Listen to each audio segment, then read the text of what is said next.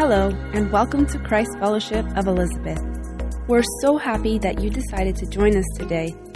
This is the teaching podcast from our Sunday worship service, recorded at the Liberty Center in Elizabeth, New Jersey. Our goal as a church is to love God, make disciples, and change the world. We hope that this message inspires you and helps to lead you deeper in your relationship with Jesus. Enjoy!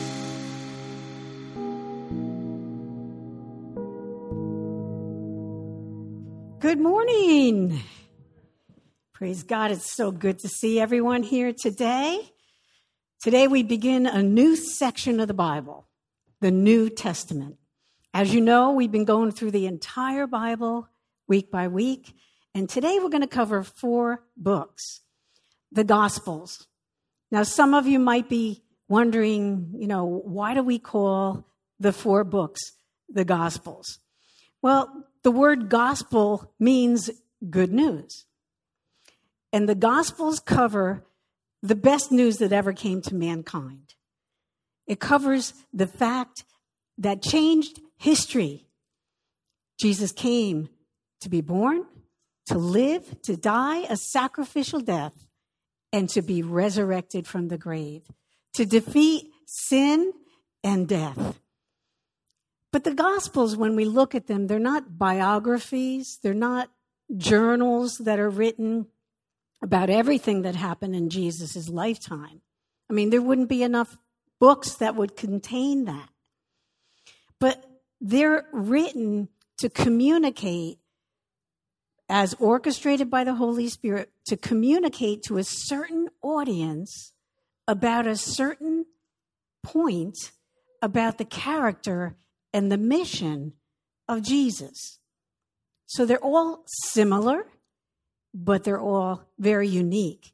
And they, you know, John wrote in chapter 20, and I just want to read a verse.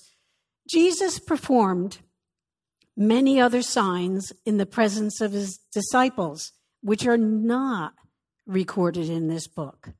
But these are written so that you may believe that Jesus is the Messiah, the Son of God, and that by believing you may have life in his name.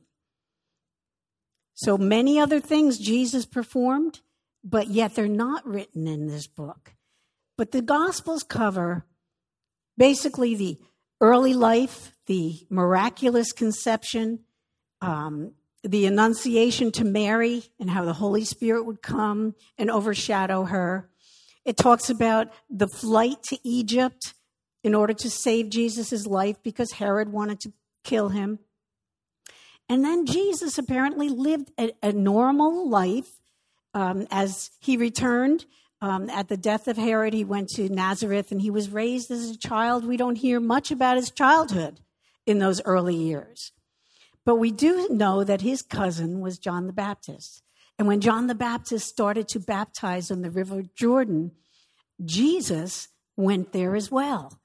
And this is an event that proclaimed who he was. Because at that time, when he went into the water, Father God affirmed who he was. He said, This is my son, who I'm well pleased. And it says the Holy Spirit hovered on him. So we see Father God Jesus Christ and the Holy Spirit hovering in the form of a dove. The Trinity, a beautiful picture of the Trinity. So we know after that he was uh, sent into the wilderness 40 days. He fasted.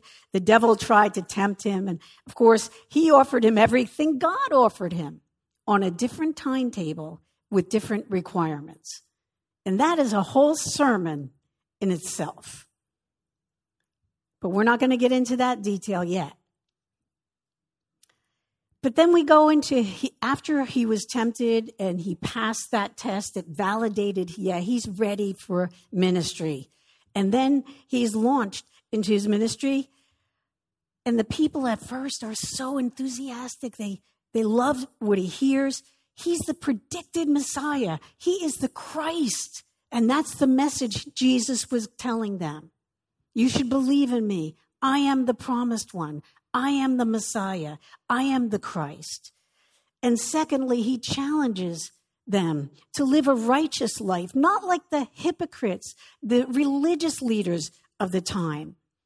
So there's a twofold uh, message he has, but later in his ministry, we find that his popularity wanes. The religious leaders are so jealous of him. And so they stir up this animosity. And he shifts his message and he starts to, if you look at some of those uh, messages, calls them vipers and hypocrites, whitewashed tombs. He comes down hard on the hypocrisy of the leadership of the religious people. And so part of the message is he shifts to the opposition. And at the same time, he spends time, concentrated effort on his 12 disciples because they're going to carry on after he's gone. And finally, the rest of the gospel deals with his death and his resurrection. You know, the Jews were becoming more and more polarized. Either they were serving him enthusiastically and recognizing who he was, or they had an extreme hatred for him. And during the festival time of the Passover, they stirred up the crowd to the point where they were demanding his crucifixion. And you know the story. He was crucified because of a mock trial and false charges. They crucified our Lord. He was buried that day, and on Sunday he rose again. That's the message of the gospel. But why do we need four of them? I mean, I just told you that in one brief message. But why do we need four gospels? Well, there's a reason. Everyone was written from a unique perspective to a different audience to stress a different point about the character and the mission of Jesus. You know, there was 400 years. Remember, two weeks ago, we learned the last book of uh, the Old Testament, Malachi. After that, there was 400 years of silence. They didn't hear from God. And now Matthew writes the first book in the New Testament. Now, it was a very Jewish book, even though it's in the New Testament, because he was, it was a transition point, this gospel. It was transitory. And he wrote as an eyewitness. He experienced what he wrote about. And his message, the way he was portraying Christ, was that Jesus is king. He is the Messiah, which is the king, the Christ. And all throughout his gospel, we see repeatedly mentioned. If you want to do a little study, look at how many times in the Gospel of Matthew it says the kingdom of God, referring to Jesus. Now, he wrote to a Jewish audience, so he presented Jesus as the Messiah. And right in the verse, first verse, the first 17 verses of this book deals with genealogy, a list of parents and grandparents and great grandparents and great great great, all the way back. But it's very interesting in this particular gospel, it doesn't go back to Adam, it goes back to Abraham. Stops there. Why? Because Abraham is the father of the Jewish nation. So, not to read those 17 verses to you, just to take the last one. Verse 17 says, Thus there were 14 generations in all from Abraham to David, and 14 from David to the exile to Babylon, and 14 from the exile to the Messiah. This is so strategic. This was so intentional, the way he wrote this genealogy, because he was focusing on the connection. You see, both times it mentions David. David was the greatest king. He was the king of kings at, you know, in the physical realm. And here, Matthew was focusing on this to show this was Christ's genealogy, his lineage. And it proved the right that he is the king. Matthew quotes the Old Testament so many times throughout this book, and he talks about the promises in the Old Testament, how Jesus fulfilled the promises and the prophecies. But the most, you know, the word fulfilled occurs 15 times in the gospel. And one of the most famous sections of this book is the Sermon on the Mount. How many of you ever heard of the Sermon on the Mount? Okay. Five chapters five through seven deals with that. And the people were amazed. That I remember years ago um, going to church and before I was a pastor and listening to message, message after message, week after week, I don't know, 15 weeks, just on the Sermon on the Mount.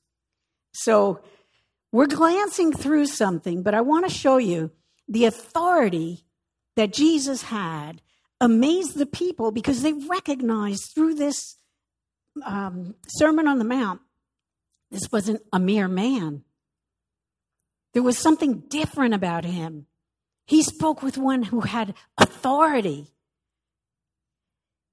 In verse 28 and 29 in Matthew, it says, When Jesus finished saying these things, the crowds were amazed at his teaching because he taught as one who had authority. Everybody say authority. Kings have authority. They recognized him as king. But they also rejected him. We know Matthew. Matthew was a publican. He was a tax collector. He was a despised member of the Jewish people because he cheated the people and collected money for the Romans. So he was used to rejection. And he, the Lord used him to paint a picture of the Messiah, the King, being rejected by his people. And that's how he wrote this book from that angle. Right from the flight to Egypt, the king rejected him. All the way to the cross. In this gospel, you don't see friends, family, loved ones at the foot of the cross. You don't see a thief that recognizes him and repents. Not in this gospel. He's forsaken, even by God. In Matthew 27, we see about three in the afternoon, Jesus cried out in a loud voice, Lama, Lama, Lema, Sabachthani. I probably messed that up, which means, My God, my God, why have you forsaken me? He was rejected. He was the king, but he was rejected. So that's Matthew. Matthew was written to the Jewish audience. So now we have the next gospel, Mark. Mark is the shortest gospel that we have. It was written and targeted to the Gentile Romans. Okay, now the Romans didn't he didn't he didn't talk about genealogy. Uh, he didn't talk about the Old Testament. There was no miraculous conception, no mention of Jesus' birth. He goes right to the ministry time. He goes right to his time when he was water baptized and he starts his ministry. He even has to explain certain Roman customs to the people for them to understand. And here we see an example of that. Mark 14 12. On the first day of this festival of unleavened bread, when it was customary to sacrifice the Passover lamb, Jesus' disciples asked him, Where do you want us to go and make preparations to eat the Passover? See, he was explaining to them. Jews knew what the Passover was about. But to this audience, he constantly explained um, things. He didn't make um, Old Testament references because his point was to emphasize the service of the Messiah, how Jesus came to serve he came to do. It was the deeds of Jesus that were emphasized. Now, Mark is a gospel of action. And we see the word immediately repeated because immediately and the word then and 12 times chapters start with the word and because it's showing continuous action, continuous ministry. It's showing the flow of action. And that is what Romans would appreciate. So Jesus' deeds are stressed more in this gospel rather than his teaching. And his deeds were mighty. They were astounding miracles. I want to read a few of them because look at the hand of Christ. That's what a servant does, uses his hands. And look in Mark how he portrays our Lord. So he went, this was when uh, Peter's mother in law was sick with a fever. He went, he took her hand and helped her up, and the fever left her, and she began to wait on them. Later on, a leper came to him and begged him, if, if you're willing, would you clean, would you cleanse me? And Jesus reached out his hand and he touched the man. Now understand lepers were they were the untouchable. You wouldn't do that. But he touched the man. He used his hand and he said, "Be clean. I am willing." Mark 5:41 uh, when he went to the home of a synagogue leader, he said this. He, his little girl was sick and dying. He says he took her by the hand and said, Talitha Koum, which means little girl, get up. People brought a man who was deaf. And in verse 22 of chapter 8, they begged, they came to Bethsaida, and some people brought a blind man and begged Jesus to touch him. He took the blind man by the hand and led him outside. And then an unorthodox thing happened. It says he spit on the man's eyes and put his hands on them. And Jesus asked, Do you see anything? And he looked up and said, I see people. They look like trees walking around. And once more, Jesus put his hands on the man's eyes, and they were opened, and his sight was restored. He saw everything clearly. Oh boy, there's so much there. God doesn't leave anything undone. He completes the work. He is faithful to complete the work. The touch of his hand doesn't just start, but it finishes the work. Chapter 9, verse 27, it says, Jesus took this paralytic, this man who was from birth, crippled. He took the paralytic by the hand and lifted him up to his feet, and he stood. Jesus is shown as the servant, the suffering servant. You know, Mark doesn't mention a lot of things that Matthew did. In Matthew, Jesus was king.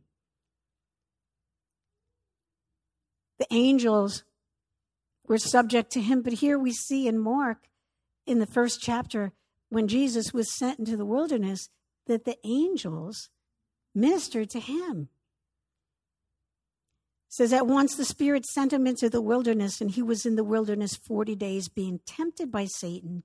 He was with wild animals, and angels attended him you know, comparing the different gospels as we read them, you know, Matthew went uh, to explain when Jesus went into the temple, he was enraged at the, the fact that they were selling and buying and animals were there, and he turned over the tables and with authority, he called them out, sent them out. But not that, not in Mark.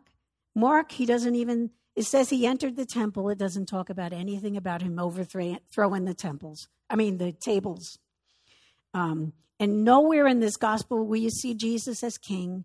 The thief that's dying on the cross doesn't mention um, that uh, I'll be in, the Lord won't remember him in his kingdom. It doesn't mention that. It's not, not that it didn't happen, but the emphasis was not to them, not to the Jew, but to the Gentile. And now Luke addresses an even broader audience. He was a Gentile. He's the only non Jew that wrote any book in the Bible.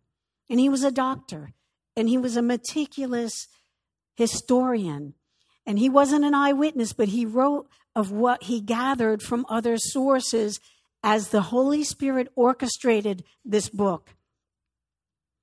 And he portrays Jesus in this gospel, the character of Jesus, as the Son of Man.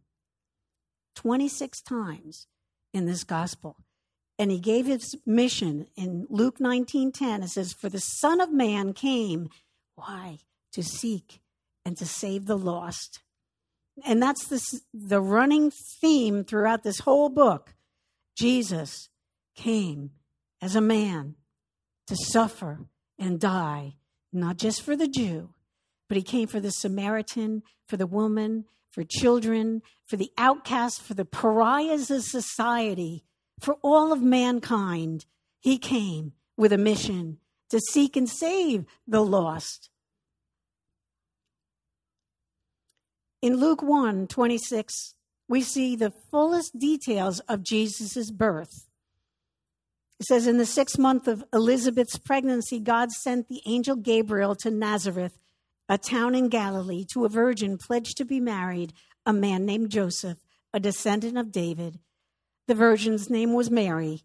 The angel went to her and said, Greetings, you who are highly favored, the Lord is with you.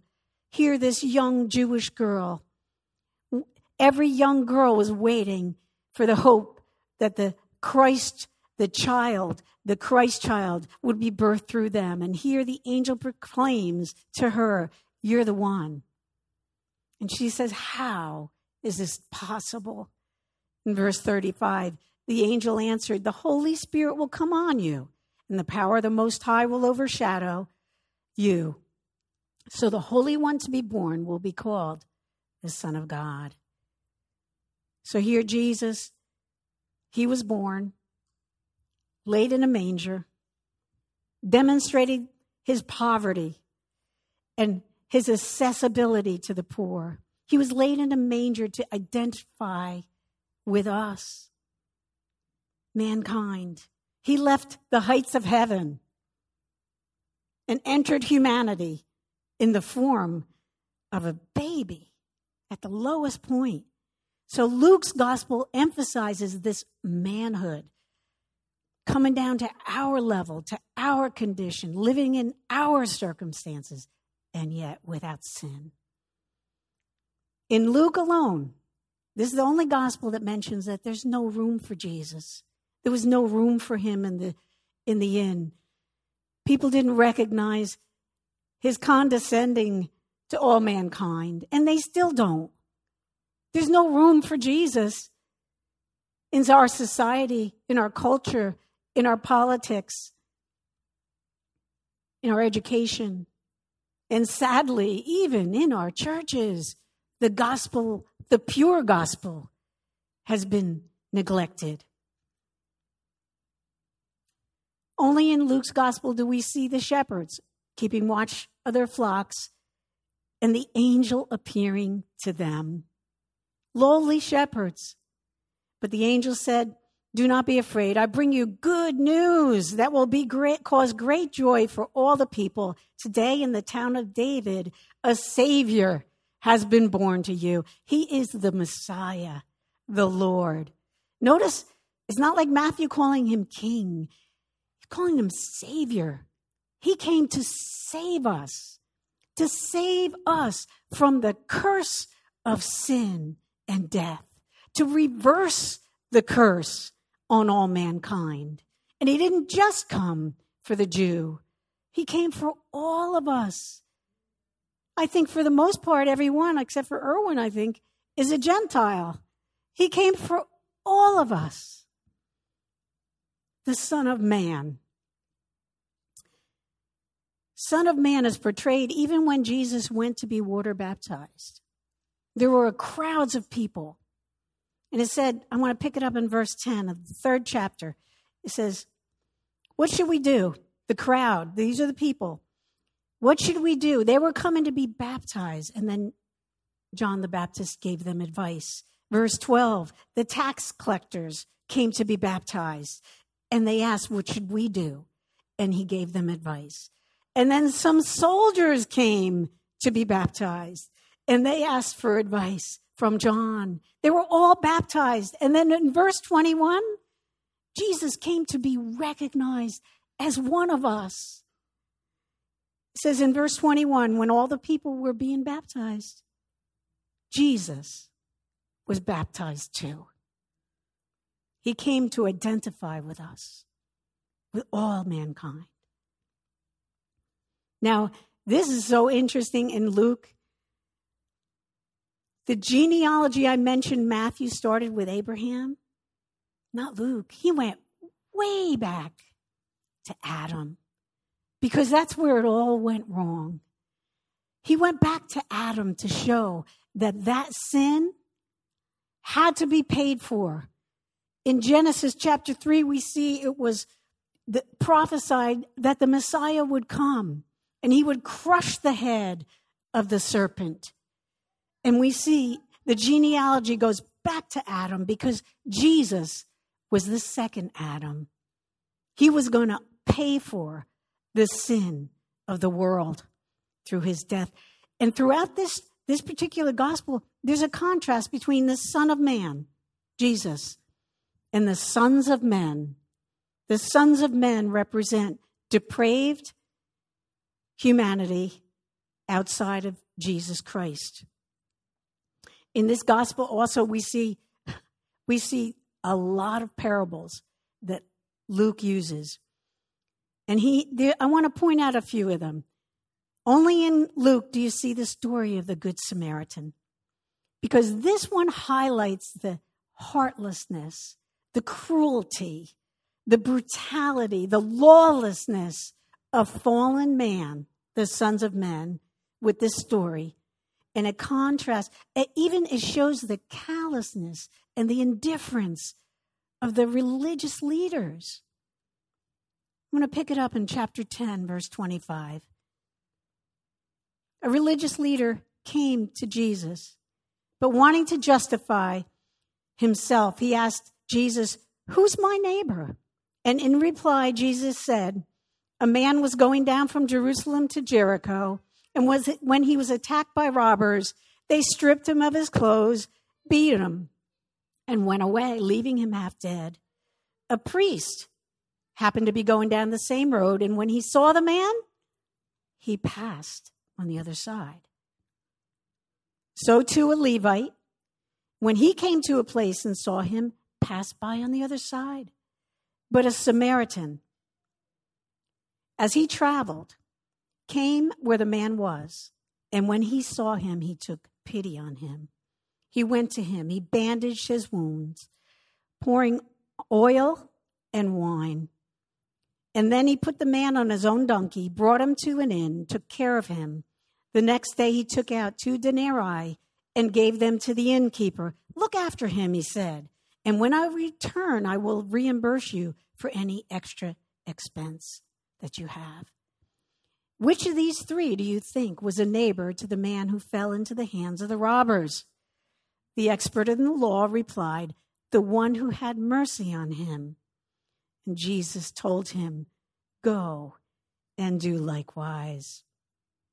So much packed in that parable because the Samaritan really represents Jesus in that story. And we see he had compassion on that traveler. Instead of passing by like the religious establishment, the priest, the Levite, he had mercy he binds up his wounds. He sets him on his own donkey. He brings him to an inn. He makes full provision for him.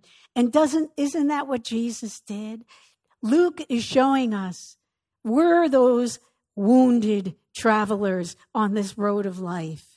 And Jesus binds up our wounds. He came for the brokenness. He is our provider. And that's what this particular, um, I'm sorry. Let me just look on my. Okay. It contrasts, it shows a contrast between the Son of Man and the sons of God he gives another parable, and I want to mention this one, chapter 14, verse 7. When he noticed how guests picked the places of honor at the table, he told them this parable When someone invites you to a wedding feast, do not take the place of honor, for a person more distinguished than you might have been invited. If so, the host who invited both of you will come and say to you, Give this person your seat. Then, humiliated, you will have to take the least important place. But when you are invited, take the lowest place so that when your host comes, he will say to you, Friend, move up to a better place. Then you will be honored in the presence of all other guests. For those who exalt themselves will be humbled, and those who humble themselves will be exalted. The Lord was demonstrating He did this very thing. He humbled Himself. He became a man. He took the lowest position. And now God has highly exalted him. As he defeated sin and death, he is now seated at the right hand of the Father, praying for you, making intercession for you. Finally, in this gospel, we see a sign was placed over his head. A sign that said, Jesus, the King of the Jews. This sign was written not just for the Jewish people to read, it was written in Greek, in Latin, so that all people could read that he was the one who died for them. You know, Jesus, he put women and children in places that none of the other gospels. I mean, this records how important everyone was. You know, women were second class citizens, they wouldn't have any hope in the court of law. They were property. And yet, what happens? We see Elizabeth and Mary and Anna the prophetess, and even on the morning of his resurrection, when we see the women were the first to see our Lord. Look at this in verse 24 of this chapter, uh, uh this book of Luke. We see on the first day of the week, very early in the morning, the women took the spices they prepared and went to the tomb. Verse 10 it was Mary Magdalene, Joanna, Mary, the mother of James. Women were not given the privilege to approach God in that way, and yet here was Jesus, the Son of Man, making it accessible for all sinners. There was no outcast in his eyes. There is no outcast in his eyes. The Son of Man came in Luke 19 10. The Son of Man came to seek and save the lost. All throughout this gospel, we see the progression to the cross. He came to die. That was his mission. And that's how he was portrayed the Son of Man, rejected by Israel, and then offered to the world. And those are the first three Gospels the Synoptic Gospels. And the final Gospel we see written much later was John from a different perspective because John shows him as the Son of God. And right from the very first verse, we see John echoing what was written in Genesis. In Genesis, we say, in the beginning. That's the first line. In the beginning, God created the heavens and the earth. And God said, Let there be light. And God said, Let there be a separation between the waters above and beneath. God said, Let there be land. God said, Let there be vegetation. And God said there would be birds of the air and fish of the sea. And God said there would be animals. And God said there would be man. Here he begins this gospel showing that Jesus is God. Because in verse 1, it says, In the beginning was the Word, and the Word was with God, and the Word was God. He was with God in the beginning, and through him all things were made. Without him, nothing was made that has been made. See, more than a man, John unveils him as the Son of God. He came to his own, and his own didn't receive him. The Jewish people rejected him. Yet, to all who would receive him, to those who believed in his name, he gave them the right to become children of God. That's who we are.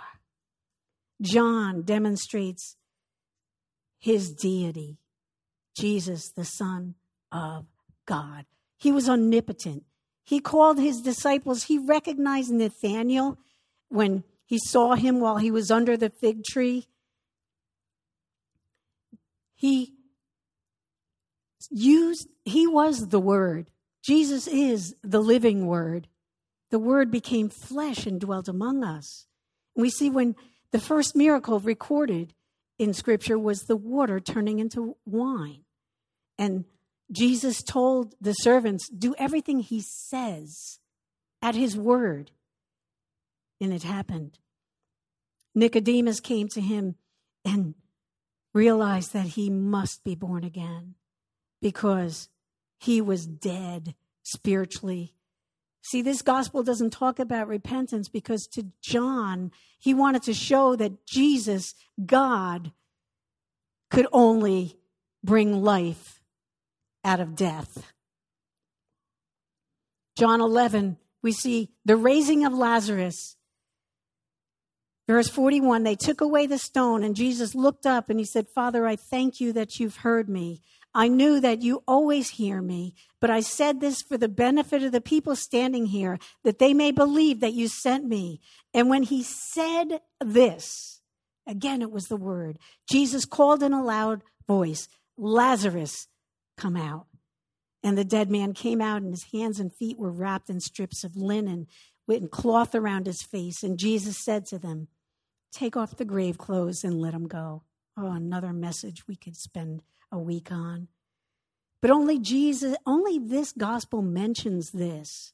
He spoke the word. Other gospels, he raised Jairus's daughter to life by taking her hand. There was a widow her son was being led out of town in the coffin and he touched the coffin. But to John, the Son of God only has to speak and it'll happen.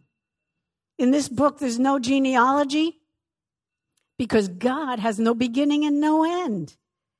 There's no mention of Herod trying to kill him because you can't kill God. Jesus wasn't a helpless victim led to the cross. Look at this. Without his divine consent or permission, they never could have hung them on that cross. John 10 says this The reason my Father loves me is that I lay down my life only to take it up again. No one takes it from me. I lay down on my one accord. I have authority to lay it down and authority to take it up. This command I received from my Father. Jesus is the Son of God. John presents him. There was nothing that could tempt him. There's no temptation with the devil because there's nothing that would appeal to God that the devil could offer him. Jesus affirmed who he was. I, I hear people say, How do you know Jesus was God? You know, it's not in the Bible. Yes, it is. 35 times in this gospel. He says, Verily, verily, truly, truly, I say unto you, He is the Son of God. He affirmed it. John the Baptist affirmed it. Peter, Martha, Thomas, and even John, the author of this gospel, affirmed it. John 20 says this This disciple, this is the disciple who testifies to these things and who wrote them down. We know that this testimony is true. Jesus did many other things as well. If every one of them were written down, I suppose that even the whole world would not have enough room for the books that would be written. Even that line speaks about the endless infinity of eternal God. That's the way he's painted in this gospel. So this morning, not more than a Bible lesson. How will you respond to God today?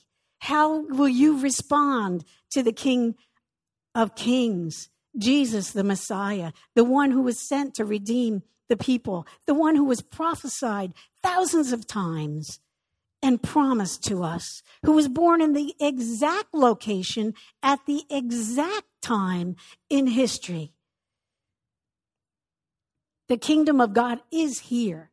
If you want to be part of the kingdom, it says you could be joint heirs with him. You could be princes and princesses in the kingdom. It says when you accept the Lord, you become part of the royal priesthood, a holy nation, a kingdom for him.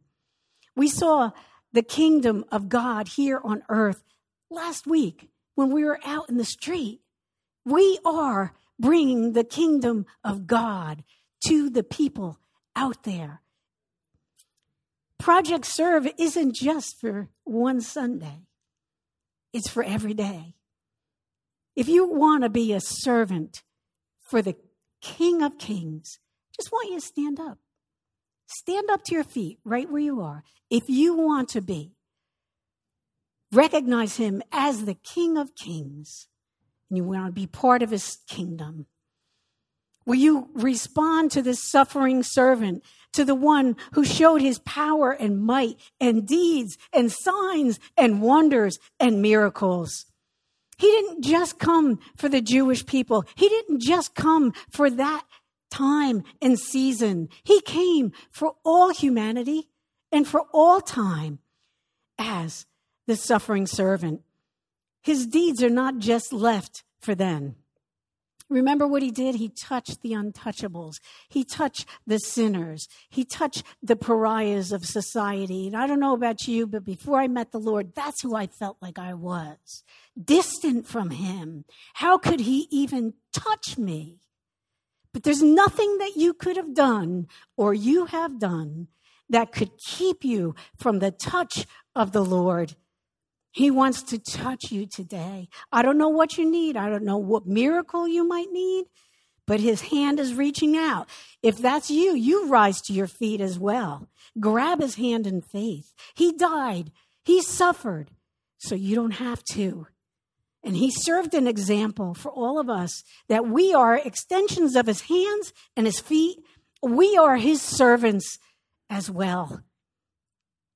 Will you embrace him as the Son of Man? He humbled himself, he condescended, he left the glories of heaven to live in our circumstances, to identify with us, to break down the dividing walls between Jew and Gentile, rich and poor, women and men. There's no separation anymore. There's no wall of separation. You can approach God boldly. I don't care what you've done. He's come for you. He came to all humanity. And don't ever be ashamed of your past. He died a sacrificial death so that you can live. He wants to forgive your past and He wants to give you a future, a purpose. And finally, will you receive Him as the Son of God, the one who reveals the Father? To all mankind with an everlasting love, who sent the Holy Spirit to activate us, to make us alive again, to dwell within us. The Holy Spirit can dwell within you and lead you and guide you. The moment you put your faith in His finished work, you're born again. You're made new, and you will live for all eternity as He promised. In John 3 16 to 17, we are so familiar with this verse. For God so loved the world that he gave his one and only Son, that whoever believes in him shall not perish, but would have eternal life. For God did not send his Son into the world to condemn the world, but to save the world through him. This is God's love and yet, I don't want you leaving here thinking that you can live your life anyway. because we're not all sons of the Lord. We're not all adopted into the kingdom unless we receive his forgiveness. Look at, at Luke. There was a story there, a parable about a rich man and Lazarus, a man who was covered with sores. He was begging at the rich man's gate. And starting in verse um, 19, this rich man who was dressed in purple and fine linen and lived in luxury every day at the gate was laid a beggar named Lazarus, covered with sores and longing to eat what fell from the rich man's table. Even the dogs came and licked his sores. The time came, the beggar died, and the angels carried him to Abraham's side. The rich man also died and was buried in Hades, where he was in torment. He looked up and saw Abraham far away with Lazarus by his side. So he called to him, Father Abraham, have pity on me. And he sent and send Lazarus to dip the tip of his finger in water and cool my tongue because I am in agony in this fire. But Abraham replied, Son, remember that in your lifetime you received the good things, while Lazarus received bad things. But now he is comforted here, and you're in great agony. And besides all this, between us and you, a great chasm has been set in place, so that those who want to go from here to you cannot, nor can anyone cross over from there to us. And he answered, I beg you, Father, send Lazarus to my family for I have five brothers. Let them warn them so that they will not also come to this place of torment. And Abraham replied, They have Moses and the prophets. Let them listen to them. No, Father Abraham, he said, but if someone from the dead goes to them, they will repent. And he said to them, If they won't listen to Moses and the prophets, they will not be convinced, even if someone rises from the dead. There are still people today who are not convinced that Jesus, the Son of God, the suffering servant, the Son of Man, came to die for their sins. And Luke here gives a glimpse of the state of the lost after death. I mean, their memory is intact. They see the consequences of their sin, and there's no way out. At that point, the rich man, there was no hope. But there's hope today for everyone who hears this message that if you would receive his forgiveness, that he would, re- he would forgive your sin and you could spend all eternity with him. Just as this story about Lazarus and the, and the, the beggar we have a choice. We could live and reap eternal benefits when we receive Him, or we can die to regret it. We won't live to regret it, we will die to regret it. Now, as we're playing this song, I want to ask you those of you, you stood for different reasons. Maybe you saw Jesus as the Son of God. Maybe you saw him as the suffering servant. Maybe you saw him for the first time as a man who died for you. Maybe you see him as Jesus, the Son of God. I want you to come and worship together. Thank you, Lord. Lord, I thank you, O oh God. You who have complete, started a work here Lord, you're faithful to complete it. Thank you, Lord God, for all that you have done. Thank you for the cross. Thank you for mission accomplished. You came, you lived, you died, but you rose again. Thank you, Jesus. God bless you. Christ Fellowship of Elizabeth is a Christian community whose mission is to love God, make disciples, and change the world. You can learn all about us by visiting cfofelizabeth.com. We meet each Sunday at 10:30 a.m. at the Liberty Center in Elizabeth, as well as at various times throughout the week. If you'd like to see a video recording of the full worship service this teaching came from, you can watch on demand on our YouTube channel, and you can join us live online every week by visiting cfofelizabeth.live. We hope you enjoyed this week's message. Make sure you subscribe in Apple Podcast, Google Play, Spotify, or your favorite podcatcher so you never miss an episode. See you next time.